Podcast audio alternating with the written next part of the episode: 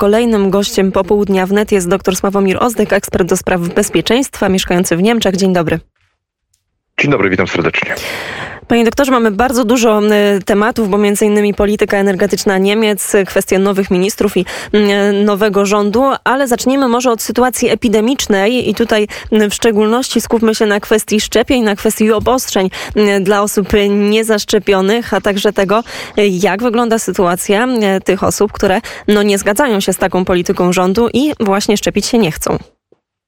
Zasadniczo, no powiedzmy na przykładzie, na przykładzie Berlina, gdyż kwestia mm, e, ogólnych obostrzeń w kraju, ten ogólny stan epi, zwalczania epidemii koronawirusa został już zniesiony, ten okres minął, nie przedłużono go, natomiast każdy land oczywiście ma swoje narzędzia, które może stosować w walce mm, z pandemią powiedzmy sobie to tak, jak to obecnie jest w Berlinie. Zasadniczo u nas funkcjonuje zasada 3G lub 2G. W komunikacji miejskiej mamy 3G, czyli zaszczepieni ozdrowieńcy lub przetestowani. Nikt inny ani metrem, ani szybką kolejką miejską S-banem ani autobusami, ani e, tak zwaną komunikacją otwartą, czyli na przykład e, pociągami podmiejskimi czy dalekobieżnymi nie może pojechać. E, zasadniczo nie ma stałych kontroli, są kontrole punktowe. Próbowano, aby te kontrole wraz z kontrolą biletów przeprowadzali Konduktorzy Deutsche Bahn, czyli kolei niemieckie, nie zgodziły się na to, aby te osoby przeprowadzały kontrolę. Robią to oczywiście wyspecjalizowane firmy, czy też czasami również e, policja. Zasada jest 2G e, jest stosowana głównie w sklepach, w restauracjach i tak tak tak dalej. Czyli jeżeli ktoś chce wejść do klubu, do restauracji, do sklepu, musi mieć, e, pokazać paszport covidowy lub też zaświadczenie, iż jest ozdrowieńcem. Dotyczy to wszystkich sklepów w Berlinie oprócz sklepów spożywczych, drogeryjnych i aptek. To sama, ta sama kwestia, jeżeli chodzi na przykład o jarmarki bożonarodzeniowe. Wszędzie trzeba pokazać paszport covidowy. Bez tego na taki jarmark się nie wejdzie. Tam jeszcze w tych niektórych miejscach stosuje się zasadę 2G+, czyli mm, ozdrowieniec zaszczepiony plus ewentualnie test świeży, nowy e, i to wzbudza największe kontrowersje gdyż mm, ludzie zaczynają stawiać pytanie, no dobrze, zaszczepiłem się dwa razy, miałem uzyskać tak zwaną, mówię w cudzysłowie, wolność, a tu teraz każą mi dodatkowo jeszcze w niektórych miejscach e, pokazać wraz z paszportem covidowym świeżutki test, na przykład test PCR, który e, świadczy o tym, że faktycznie nie jestem zarażony e, koronawirusem. Jak to będzie wyglądało w najbliższym czasie? No od wczoraj mamy już nowy rząd. Pan Olaf Scholz został kanclerzem i pan Olaf Scholz, który mm, przez długi okres czasu był dla mediów nieosiągalny.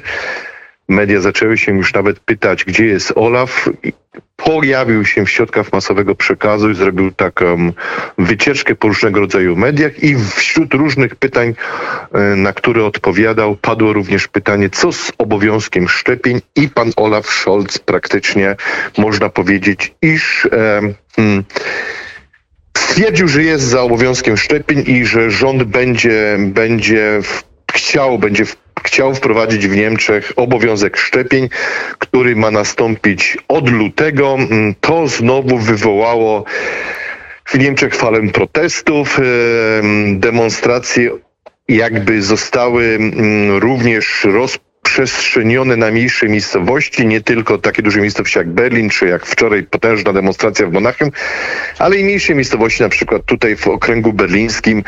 W poniedziałek przeszło 500 osób spotkało się, przemaszerowało w małej e, miejscowości Falkensee. Wczoraj przeszło 1000 osób, to jest sporo w Bernau.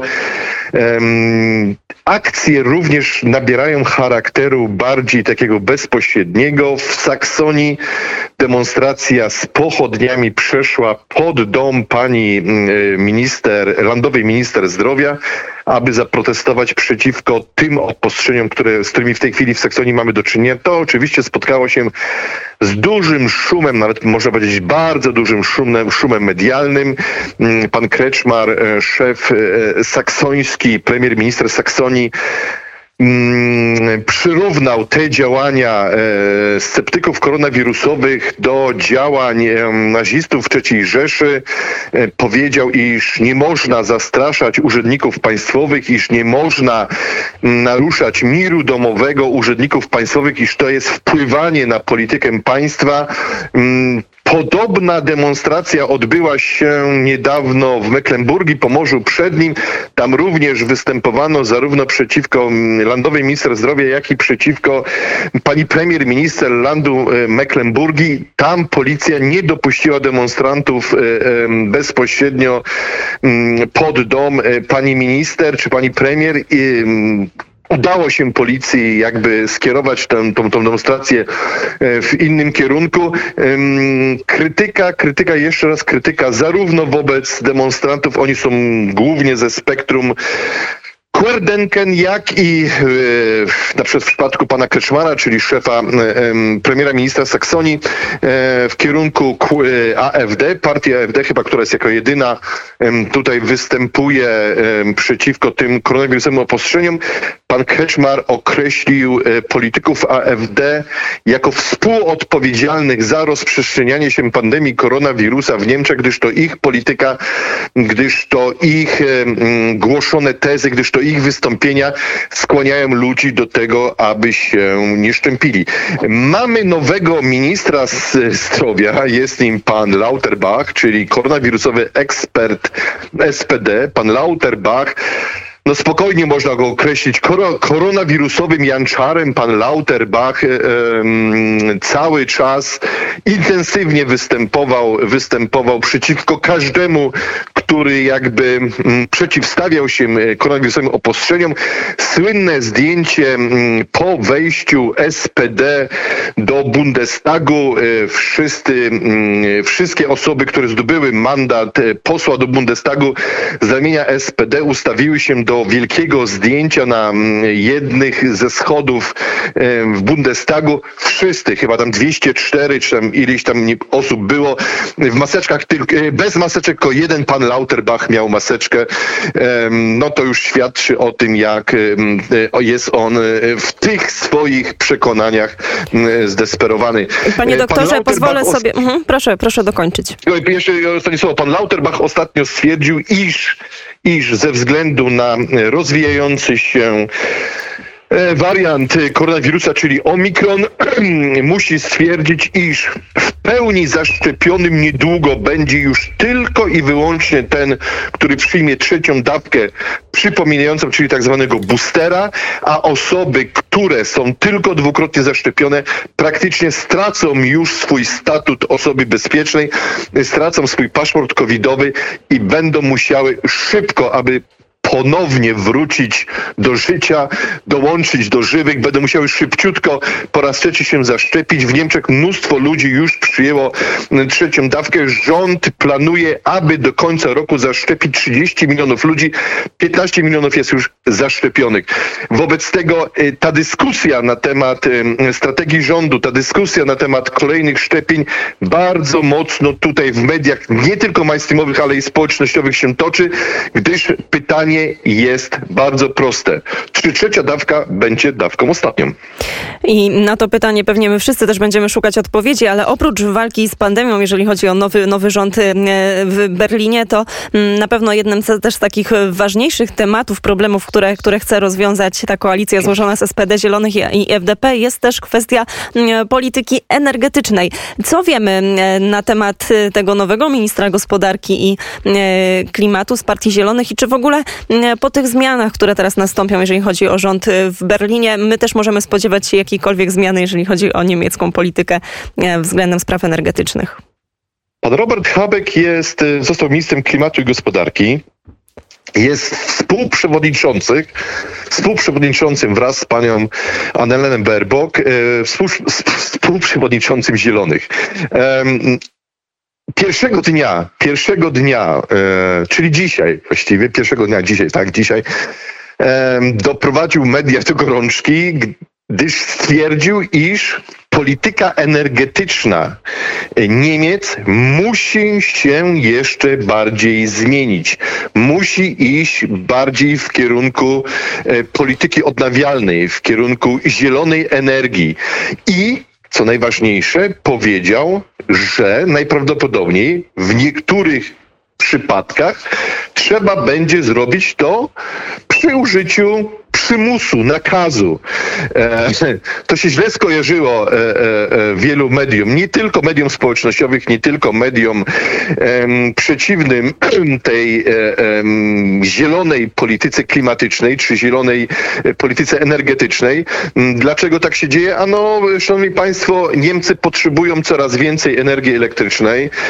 Niemcy w tej chwili odpaliły wszystko, co tylko mogły odpalić, aby dostarczyć energię elektryczną na na rynek. E, e, jeszcze porządnie zima się nie zaczęła, a już w Niemczech bardzo, bardzo e, wzrosło zapotrzebowanie na energię elektryczną. Niemcy stają, jakby tak można powiedzieć kolokwialnie, również energię elektryczną w Polsce, przez to w Polsce brakuje. Zresztą ostatnio 6 i 7 chyba teraz grudnia mieliśmy poważne problemy z niedoborem energii elektrycznej w Polsce. Pan Habek powiedział, że do 2030 roku e, energia elektryczna w Niemczech ma być w 80% pokrywana przez energię odnawialną, czyli przez e, wiatraki i e, solary. No i cóż się stało ostatnio? No ostatnio wiatr nie wiał. Solary zostały przykryte kołderką puchową, gdyż spadł śnieg. No i mamy bardzo poważne niedobory energii elektrycznej. Mm, nie wiem, jak to będzie wyglądało w Polsce, gdyż z tego co wiemy, Nasz rząd zobowiązał się do pewnych, e, do pewnych poważnych kroków, jeżeli chodzi o zmianę polityki energetycznej. Natomiast Niemcy na nowo otwierają wszystko, co się da otworzyć. E, fedrują e, zarówno węgiel brunatny, jak i to, co im tam zostało jeszcze z węgla kamiennego. Kupują energię elektryczną na rynku, gdyż na poważnie zaczyna brakować, mówiąc kolokwialnie, prądu w Niemczech. Notabene więcej w mediach pokazują się spoty, no ciężko nazwać spotami reklamowymi, ale spoty informujące obywateli, jak zachowywać się mm, podczas blackoutów. Niemiecka porównując to do Polski, obrona cywilna wypuściła takie spoty, w których pokazuje się, jak ewentualnie ogrzeć się przy pomocy świeczek w domu. Co robić, jak się gromadzić, e, ile mieć żywności na, na, na jaki okres czasu, ile e, wody e, do picia, jedzenia w puszkach, makaron i tak dalej, i tak dalej, i tak dalej. Mówi się o, o to, aby zabezpieczyć się świeczki, zabezpieczyć się w latarki, zabezpieczyć się w radia tranzystorowe na baterie aby nie być zdanym tylko na energię elektryczną, której może zacząć brakować od ładnych, ładnych kilkudziesięciu lat takiej akcji promocyjnej, można powiedzieć, zachowań survivalowych dla mieszkańców dużych miast w Niemczech nie mieliśmy. Mamy to teraz, a tu wychodzi pan e, Habek pierwszego dnia i mówi, no sorry e, drodzy Niemcy, ale tutaj ta polityka klimatyczna to do tej pory ona była taka, jak była, nie była ona taka, jaką my Zieloni chcemy mieć, czyli do 2030 roku przechodzimy praktycznie wyłącznie w 80% na energię z wiatru i solarów, a że energia z wiatrów i solarów nie jest energią stabilną i że energia z wiatru i solarów nie może w pełni zabezpieczyć Niemiec choćby ze względu na to, że zapotrzebowanie na energię elektryczną ciągle wzrasta. No to już chyba za bardzo, że tak powiem, tutaj kolokwialnie zielonych towarzyszy nie interesuje.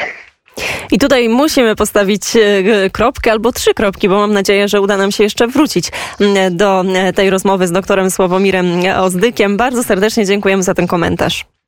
Dziękuję bardzo.